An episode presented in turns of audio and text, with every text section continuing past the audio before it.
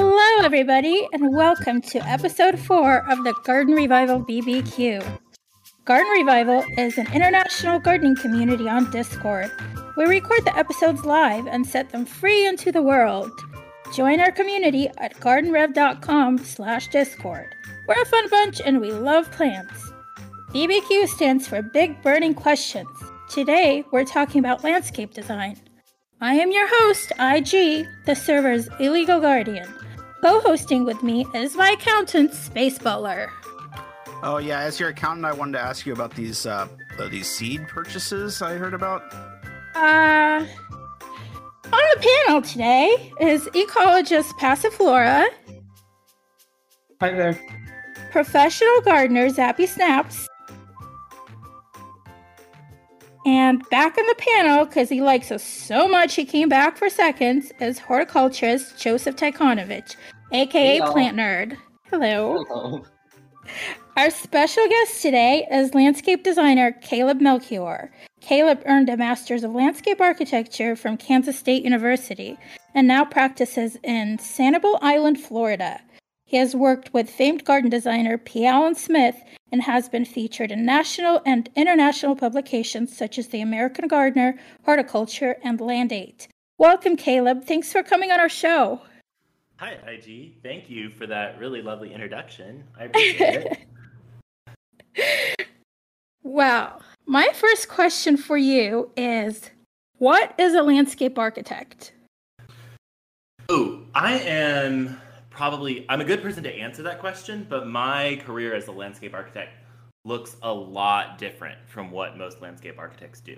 So what most landscape architects do in their day job is something like what most people would think of as civil engineer or urban planning. So they design all of the suburbs and city centers in which most people live.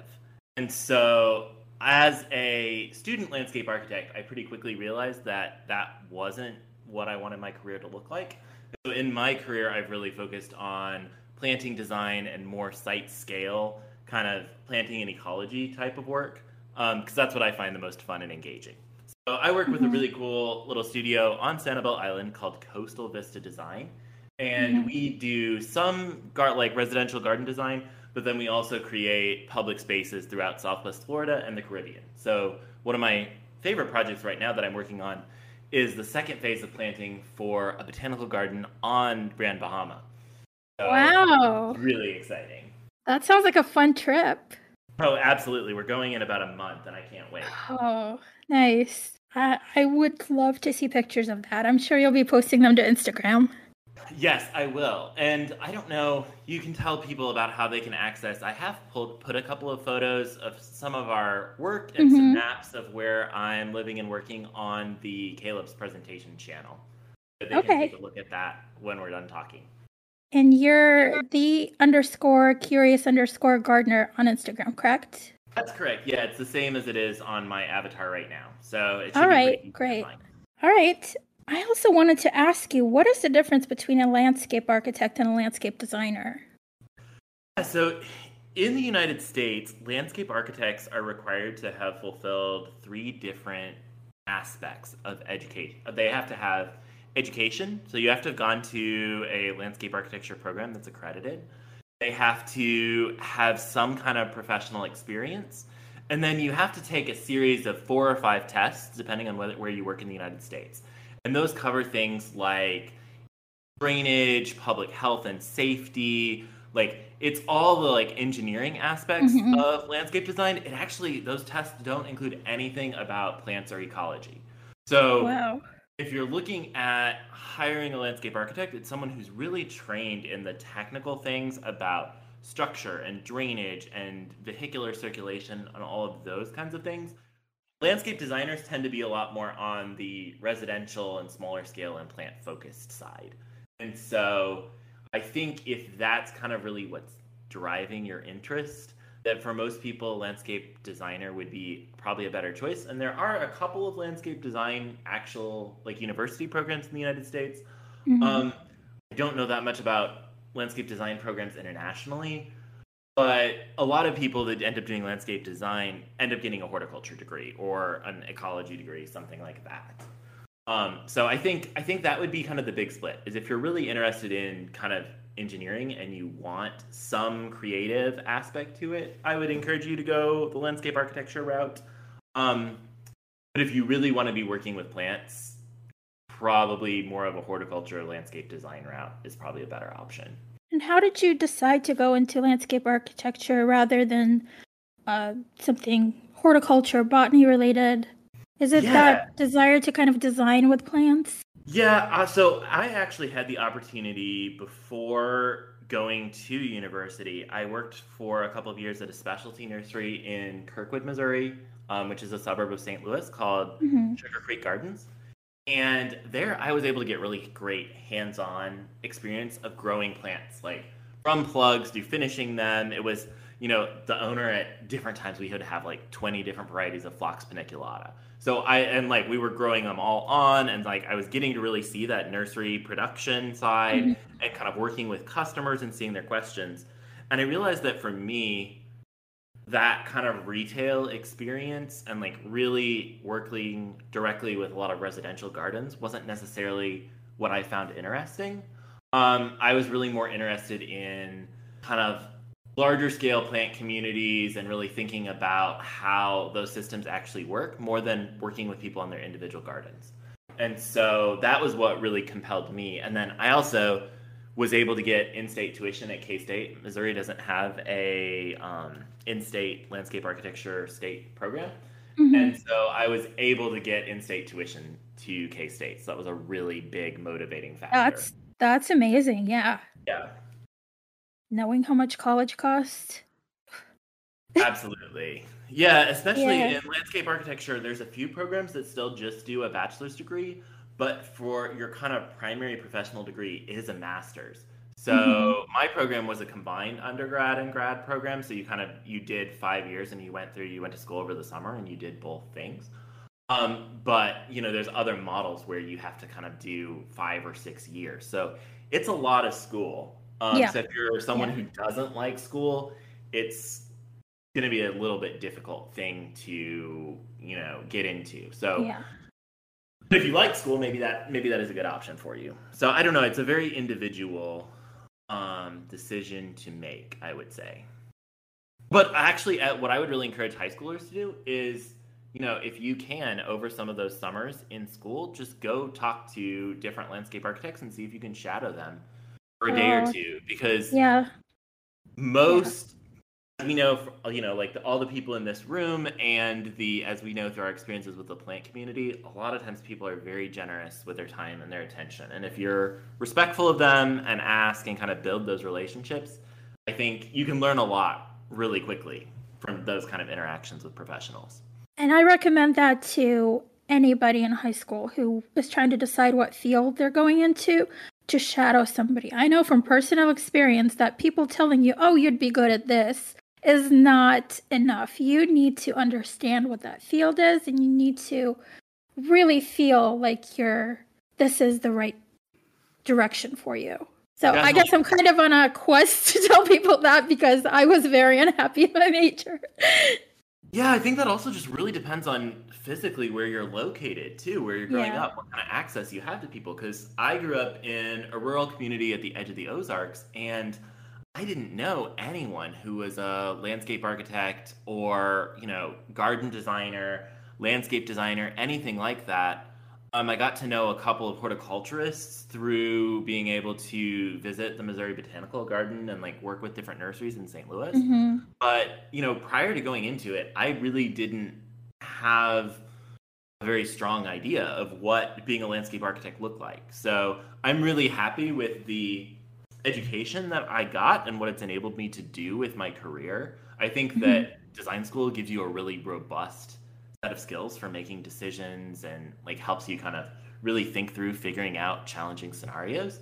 But I don't know if it's necessarily, you know, it's it's not necessarily the right path for everybody. So right. also I really encourage you to don't just talk to one landscape architect, because the field is so, like what I do is really different from what most of the people who I graduated with from school do. So One of my classmates now is like a site surveyor for the National Park Service. So she goes around and records all of the plants and built elements of different national parks.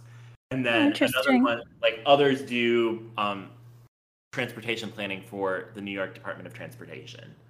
So, really? Yeah, if you talk to any of the people who we graduated with, you can talk, to, like, you can have a very different career with the same degree. Learn something new every day. So I read on the internet, as one does, that your practice centers on planting design and materiality with a focus on wild plant communities of the Gulf Coast and Caribbean. So I wanted to ask you, what is materiality? Materiality is just, that's like a designer word for the physical stuff that everything gets built from. So okay. I really work on making gardens that are like really beautifully put together in all of their materials. So it might be the stones and the pebbles mm-hmm. and the way they're connected. Um, that's plants as well. Mm-hmm. And then think about woods and lumber. So here in the Caribbean with our connection to the subtropics, we have really beautiful lumber species. Um, throughout the United States, people use ipe, which actually is a variety of tabebuia that grows throughout South America. And so, you know, kind of the practice that I work with really centers on figuring out, okay, what are the best materials that we can use to craft really beautiful gardens that work for our clients for a long time? Yeah, that's cool. That yeah, like I a... really like it. Like, it's a cool connection. Like, for me, the exciting thing about design is the connection to places, people, and mm-hmm. other beings, especially plants. And to me, that's like the exciting part is like, you know, when you can work with a craftsperson who's like the best steel welder that you, you know, can find in your local area, and yeah. then you collaborate with them to create something really beautiful. Um, that's a really exciting thing for me. Yeah, I can see how that would be highly satisfying to yeah. dream something up and to get this group of fantastic people to have it come true. Mm-hmm. And see all these beautiful elements interacting together. I think with garden design, to me, and I'm not a professional, but seeing all the elements next to each other, it's like when somebody asks you, what's your favorite plant? It's not about the individual plant. It's about how everything works together. That's what I find exciting. Yeah, definitely. And then the other part of that is working with wild plant communities. What does that mean to Uh, create a plant community? Yeah, so something that, you know, in the history of people interacting with plants in different ways, like there's this really long history of different groups of people who have had really varied different types of relationships to plants, right? So first peoples across the world used plants because that was a big component of the materials that they had, and they managed mm-hmm. them in really different ways. And then through the kind of the Industrial Revolution and colonization, a lot of we, we developed this gardening tradition that's really very often about trying to grow things that aren't necessarily fit to the environments in mm-hmm. which we currently live, right? So mm-hmm. you know, all of us, all of us have our little plant collector side, right, where there's something we absolutely yes. want to grow. That definitely some more than others, right, Joseph? Yes. I mean, if you're like Joseph or I, you just move around enough to be able to experience life in a lot of different climate zones. And then you're able to satisfy some of those cravings. Um, but for me, as a as a professional, like, of course, I have my collection of stuff that doesn't want to grow here um, that I have in pots. But as a professional designer, I really want to work with the existing sites as much as possible and create plant communities that work together with minimal effort and can kind of sustain themselves. So mm-hmm. I'm creating work that's kind of similar to what ecologists do. Um, and so that requires me to really look at plant communities and what are all of the forces that shape how they grow and what those plants look like. So all of the plants that we use have physical traits that are in response to different things, right? So yeah. you know, plants that grow in hot, dry conditions often have silvery leaves, right? And also each of those things doesn't just, in nature, they don't just occur for no reason. They're all responses to different evolutionary forces.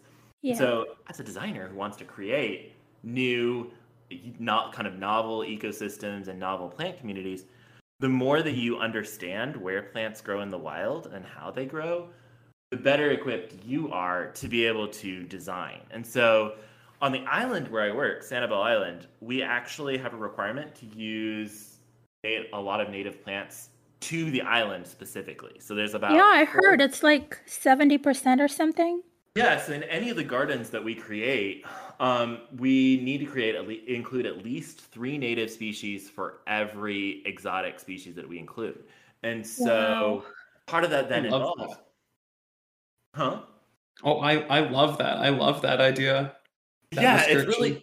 Yeah, it's one of the most progressive native plant ordinances in the United States. And so as a designer, it's really like... It, it creates a great situation for me, right? Because I have to go out there and map all of the existing species and all the existing plant communities and document them all, and then show how we're going to preserve them through the course of design. But then it also involves a lot of education, because that's something that the that realtors don't tell people when they're purchasing properties on the island. So you have people who are coming from all over the United States, and they come and they buy a property, and they are thinking that they're going to get some kind of a Hawaiian-looking, like, lush tropical garden. And, you know, most of our native species have small leaves and are predominantly gray and silver and mm-hmm. brown.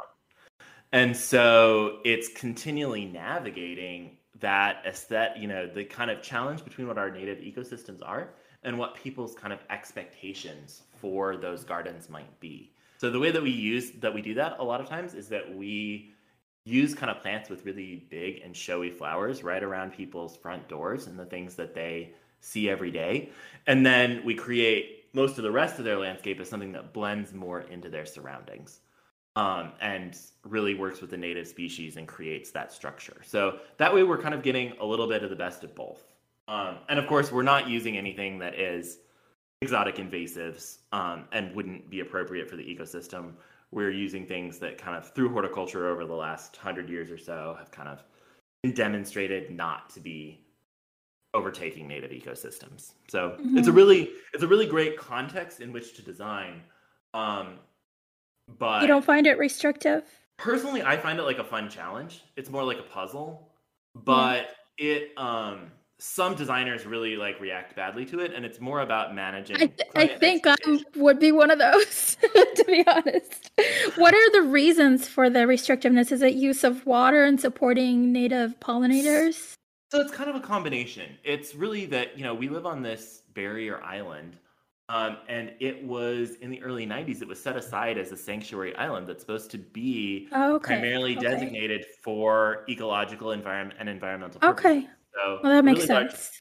Part of the island is set aside as um, ecological preserve. I think it's it's not part of one of it's not part of the Mississippi Flyway. It's actually it's actually weird. For Florida, we're actually a really low plant species diversity area um, because we're a barrier island. So it is sand. It's really high disturbance. You know, it's a lot of sea oats and dune vegetation. Um, historically, the island burnt every you know. five to ten years through a lightning strike until it was developed. Wow. So it was primarily grasslands, and now it's actually parts of it are converting to tropical hardwood, which is kind of like a historical anomaly that's only occurring because the site's developed. So oh, it's a really wow. interesting and strange situation from an ecological perspective. Um, it makes it a really fruitful and place to be a designer, for sure.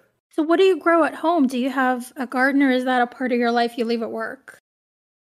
So at the Usually I have a porch garden of some sort. I have a really bad, uh-huh. bad water access situation at my current apartment. And so uh-huh. I managed to kill most of the plants that I had in pots. um, I do have a display garden out front of my plant for interesting things I want. And right now I'm really focusing on trying to find good pollinator species that are physically attractive, and then also, like, one of my aesthetic goals is always to get as much movement uh-huh. as time possible. So I think that, like, move a lot in the wind and are really, really kind of billowy and have that more naturalistic mm-hmm. feel than something that's like squat. And like I have, have a couple of our like older penta species that have reverted from sea feet over time, so they're no longer twelve inches tall, they're now like thirty inches tall, and the flowers are on these wonderful, long, windy stems. Yeah. Um, so I have a bunch of stuff like that growing out front of our office. And then it's fun, too, because we can look out the window and see, you know, all kinds of bee species, pollinator species out front. Mm-hmm. You know, I'm not a fan of the trend of plants being developed to be squat. I love the tall plants because even if you don't have a lot of space, you can still go up. Yeah, definitely. I think there is, there's this kind of, in landscape architecture, we talk a lot about the idea of what's called cues to care. So those are physical traits that people look for in their environment that signal that other humans have been there or are somehow mm. involved with a landscape. And so those involve things that you kind of don't see a lot in wild plant communities. So it's like things that are clipped into specific uh-huh. heights, or things that are really squat, or things that have a lot of colorful flowers for a long time, or really physically large flowers. And those are things that people, you know, kind of the general public tend to find really attractive about landscapes. And so I think part of our job as designers is to... Just to be a psychologist. Oh, absolutely. A mind reader is a better, like okay. some kind of... parapsychology or supernatural ability would be the ideal situation. um, but yes, you're you're always trying to tease out not only not only what are the surface things that people are asking for, but what are the kind of their lower motivations. So a lot of times we'll have people who say, I like this or I like that. And they don't they aren't designers, so they don't have the vocabulary to tell you this is what I actually want. But yeah. very often our clients are looking for to show through their landscapes that they are, you know, exerting care or control or somehow mm-hmm. displaying that they're a good person and a good part of their neighborhood. And so your job is to basically create a landscape that still fulfills its ecological functions and has that structure for all the critters that use our island, um, but also, you know, helps nod towards their aesthetic vision. So sometimes yeah. that can be as easy as choosing species around the edges that don't grow super tall and then letting things get taller as they kind of fade back into the landscape. That can be a really good strategy. Or mm-hmm. including just a couple of things that have really big flowers amidst plants that have smaller leaves or that are more attractive to our native critters. So I don't know. There's all kinds of different ways around it. And you know you're going to mis- make mistakes, but at the end of the day, somebody else is paying for what you're doing. So you, you know, hopefully don't mess up too bad and you figure out a situ- you, you figure out a solution if things haven't gone well. I think it's always hard for a designer in any field of design to balance what they feel is the right thing to do with what the client wants. And I think it's difficult to talk. I think on, on both sides, as a client and as the professional, it's hard to communicate. Definitely. And, you know, communication is just the core of our job. And you're always going to have a range of clients that have really different desires. So mm-hmm. I'm really having fun right now. I have one client who wants her own private botanical garden, and she's a really dedicated plants person. And so fantastic. I've been having so much fun. She also, you know, she kind of has learned about the ecosystem where mm-hmm. we live. And so we're specifically talking about, okay, how do we include as many plants as possible that are, you know, part of our local ecosystem. And she's actually really lucky to have one of our really rare species, the um, Joe wood, and I'm blanking on what the botanical name is. It's Jaquinta or Jaquinta something. Um, but it has incredibly, Jaquinia chiensis. Um, it's, it's, most of its range is actually down in the Florida Keys, and it has these incredibly, they're tiny, white, but incredibly fragrant flowers. It's so cool. Mm, sounds lovely. Yeah, it kind of grows in like a scrubby under, it grows in a scrubby understory. So if it gets exposed to like full light conditions, it's not happy. If it gets exposed to full shade, it's not happy, but she has perfect scenario for it. And so she has like six plants, and I think there's not, I mean, there's like a handful of them on the entire set of islands. So it's really lucky that they're under the care of someone who cares, who is going yeah. to steward them. Yeah, that sounds like a fun project. Definitely. Um, most of our listeners are home gardeners and might not even know where to start designing their outdoor spaces. Could you give us a quick lesson in everything you learned in five years of college and all your years of professional experience? The place where you live and you're going to be the one experiencing it the most. And so if you don't enjoy it and you don't value it and it's not what you want, then it doesn't matter. And so mm-hmm. I always start with, okay, what is what is the feeling that I want in this specific area? And how do I support that with plants? So, you know, when I had access to an actual physical plot of land and was doing like home gardening, the temptation is always to just kind of go and pick out one of everything that you like the most, right? And then kind of spread it around kind of to the places yes. where it'll grow and survive. Yes. And if that is if that is what makes you happy about being in your landscape, like absolutely go for it.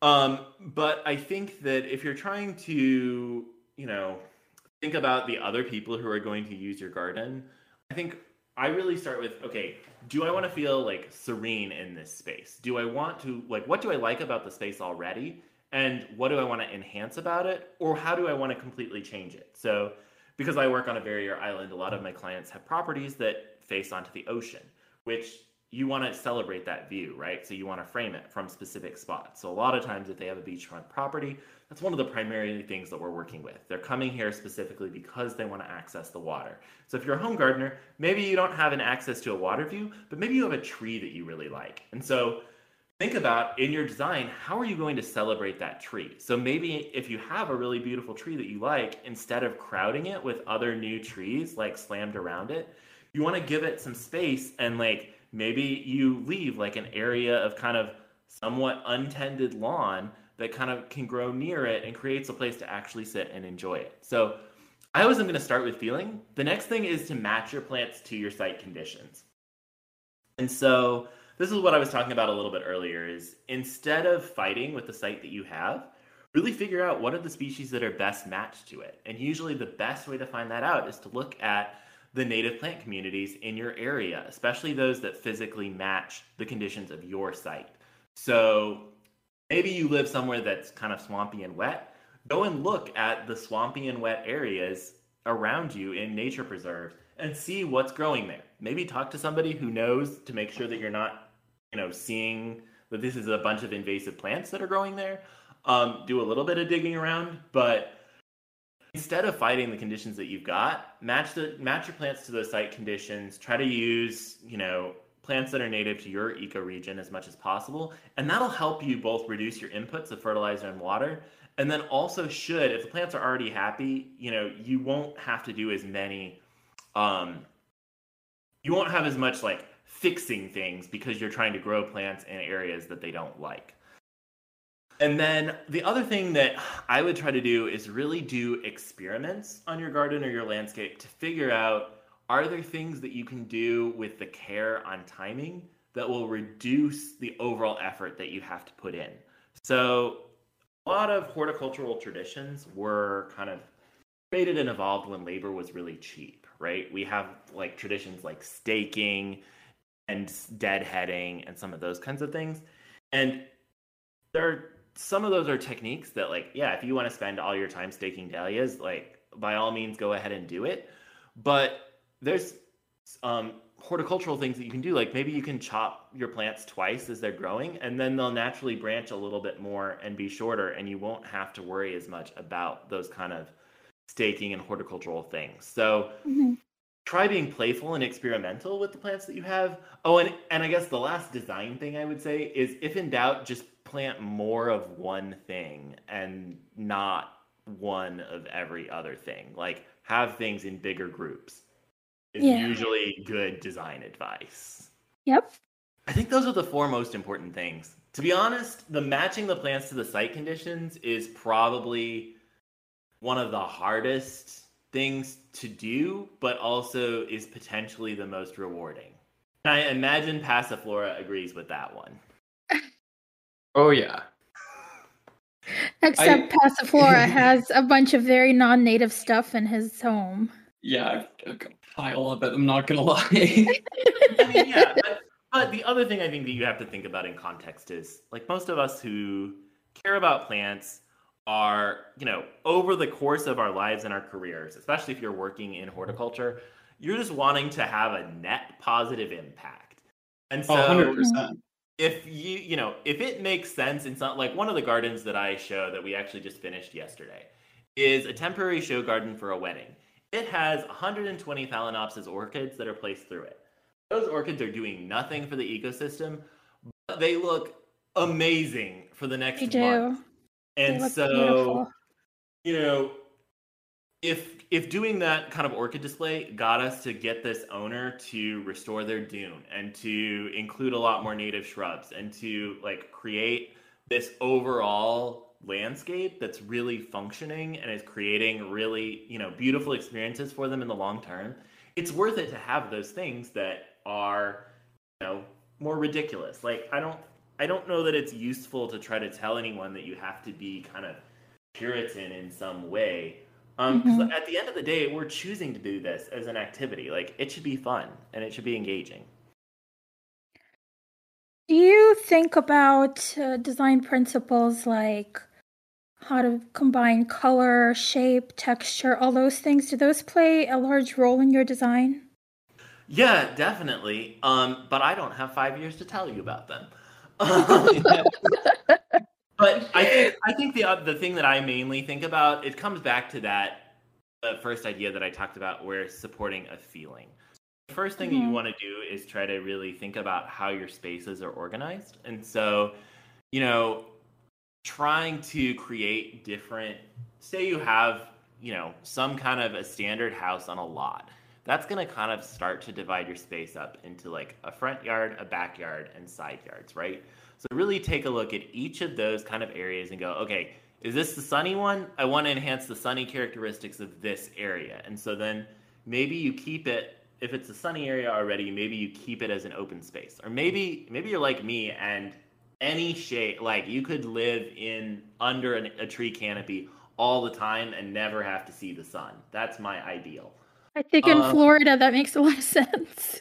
Yeah, no, I've made, you know, choices have been made.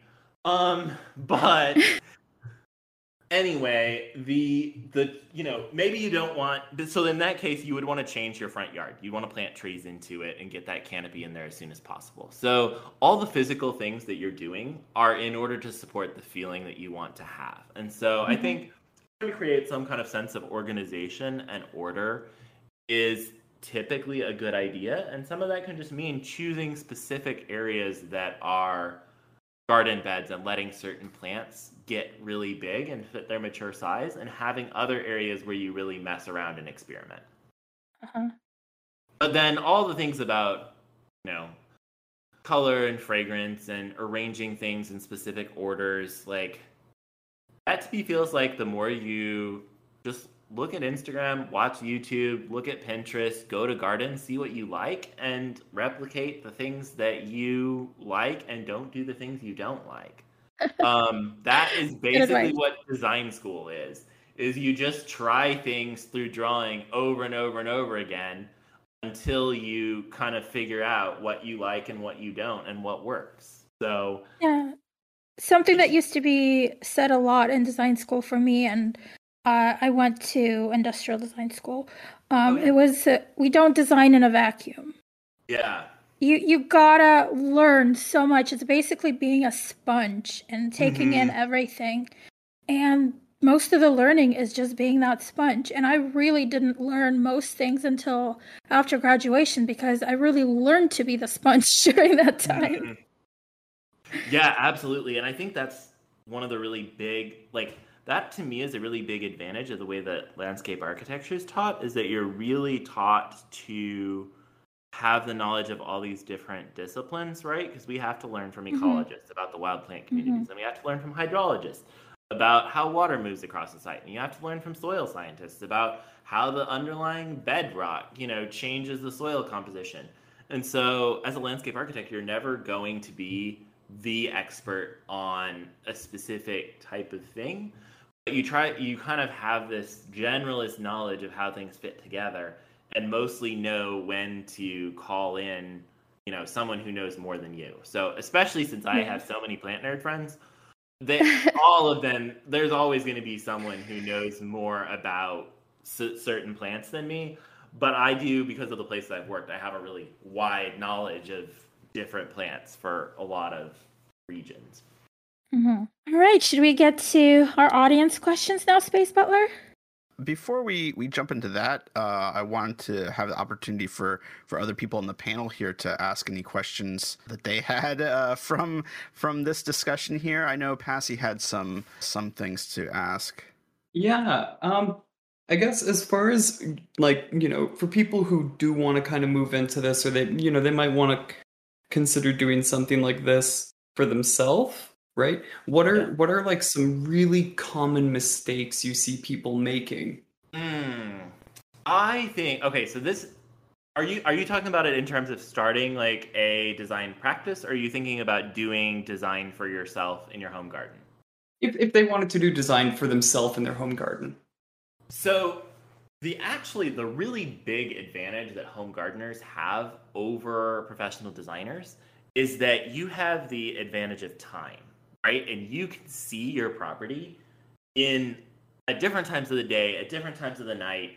You don't, you know, as a landscape architect, I, I work really close to most of the jobs that I do. And so I can often stop by, you know, two or three times for forty-five minutes to an hour before doing a design for the site.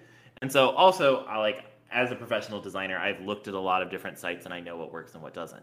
As a home gardener, you can get to know your specific landscape really well. And so I would encourage most people to kind of, yeah, you may have some, you know, initial annual planting that you want to do for a while.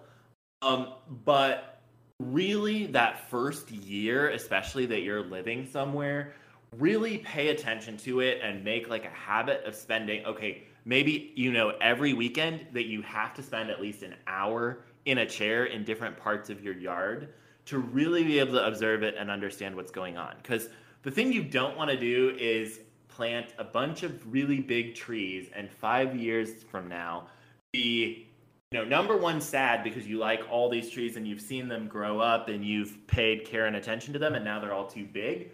Um, that's kind of trying to put too many big things in too small of a space is the probably the number one thing that I see, you know, home gardeners struggling with, and not it's giving. Hard to have faith in the maximum size of a plant, but they often surprise you by getting even bigger than the maximum size when they're absolutely happy.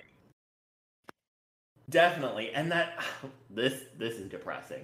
Time goes by more quickly than you think it will. Yes. So, oh yes. That tree is going to reach its, you know, five or ten or fifteen foot height, you know, much faster than you ever thought it would when it was a seedling that you borrowed off someone at a Portland plant sale. That's um, very specific. Is there a backstory oh, to that? I've I have just been in some friends' gardens and it's like, oh yeah, I got this from such and such person and now it's twenty-five feet tall and I can cut it down because there's only three of it in the world. And it's oh, like, no. well, you should have oh, thought wow. of that before you put it there. Um, I mean, you can design, like as like as a designer, I very often will overplant things, but I'm overplanting things that are not rare or not unusual. Or I, I also have almost no emotional attachment to plants anymore because it's my job. So I can walk in and say, cut down half of the trees on this site, and have absolutely no, you know, emotional attachment to them. And you're going to really struggle with that as a home gardener if it's what you've kind of taken care of. So leaf eventual sizes would be the primary thing that I think most home gardeners get wrong. I mean, I don't know. I think being too didactic about your home garden is kind of the other big problem that I see people fall into. Like they get, like we all go through different enthusiasms with different plants and different things, but like just relax a lot about it a little bit. Like, have fun with it. Yeah. I mean, that's, again, that's why you're doing it, especially if you're a home gardener. Like no one's paying you to do this, so you better be having fun. Fair. And you know, the way I think of landscape design is actually like it's four D design. You're designing in this yeah. three D space, but it also changes over time. You can't, you know, it might look wonderful one minute, but you can't expect those plants to look like that forever. They will die, they will change, they were you know, might get attacked by something. Absolutely. It, it's all, you, you got to think ahead to what it's going to look like in, in another, at another season, and I mean, what the different combinations will happen in different seasons. I think also really another thing you can miss out on as a home gardener is appreciating how your plants connect you to other people and other beings. So I know I was using the word critters earlier because I think it's it's a good one. And I don't mean that in a negative way. I think, you know, as a home gardener, a lot of times at the beginning, you're really trying to get everything to grow the best and be kind of like the most beautiful specimen and look orderly and all those kinds of things. But if you start to think about how you can really engage, um, you know, designing for all the different creatures that use your garden and for the whole ecosystem, um, because that's a really big source of joy, I think, of seeing, oh yeah, like this bird really loves the seed heads on my echinaceas, or, you know, getting the, being able to see at different times of day, different butterflies and wasps coming to all of your pollinator plants. Like, that's such an exciting thing that I don't think, you know, if you're spending this time in your landscape, you don't want to miss out on that. But then also the connections to other people. So I think, you know, in the United States, we have so many different cultural traditions that plants connect us to. And so especially living here in South Florida, to me, it's so much fun to go to my regional botanical garden and hear people from all different backgrounds talking about, oh, we grew this plant in Paraguay where I grew up. Like, my grandmother always did this with that plant. Like, all of those kind of backstories about all the different plants that we grow, I think are really exciting. So celebrating those as much as possible in your garden is something I don't think anyone should miss out on. Yeah, I think that idea is actually getting a lot of attention lately. There's a lot of community gardens that celebrate c- cultural heritage, and there's, I think, some seed sellers that are uh, creating collections around these uh cultural family sort of traditions and gathering yeah. these seeds to share with other people. And it's it's got a lovely cozy quality to it. Though it Absolutely. Makes it harder to cut down that tree when it needs to be cut down. When you gotta that's, that's when that's you cool. call me, Joseph. Okay. Okay, cool. And I, I actually I have a second question, if you don't mind. Sure. Um what's something that, like, you know, right now it's so straightforward to you, and like you think about this constantly whenever you're doing landscape architecture and design, and you know, it's something that it's so intuitive to you now, but like you didn't know at the beginning, and like you just you wish that somebody just sat you down and was like, hey, listen, you just got to do this, you know? Ooh. um I think so. When it when it comes to kind of professional stuff, it's about how much communication and relationships are part of your practice. Um, but when it comes to actual physical design, I think the main thing that I've kind of that's always been a challenge when I get into a new place is just figuring out like what sizes plants are at different stages in your life, or not in your life, in their lives. So like, how big is a seven-gallon magnolia typically versus what will it look like in three years? What will it look like in five years? What will it look like in twenty-five years? And that's something that as a designer is really important to understand. Okay, if I specify a plant that is this gallon size, how big is that typically going to be? What's that going to look like? I don't know that that's a set of knowledge that you can really like download all at once, but the more that you go to nurseries, go to public gardens, see things at different levels of establishment, um, the quicker you can learn that. But that's fair. From a professional perspective, I think, um, really think, oh, you know, the other thing about plants and plant communities is how much, uh, and this is, this is like a really complicated topic, but it's really exciting and interesting. It's how different plants are more like some species like competition and other species don't.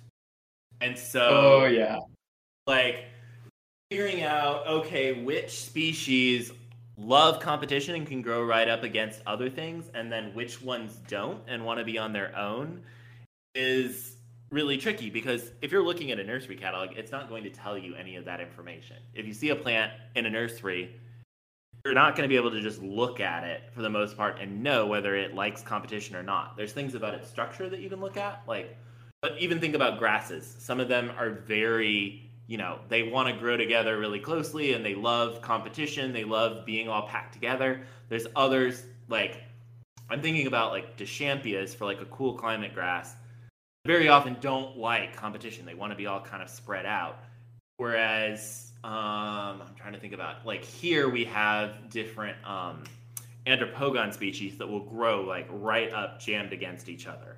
So that that can really affect how you use them in a design or in a garden, right? Because if you plant a really thick matrix planting of something that doesn't like competition, it's going to die out in patches because those plants don't like things leaning up, other plants leaning up against them.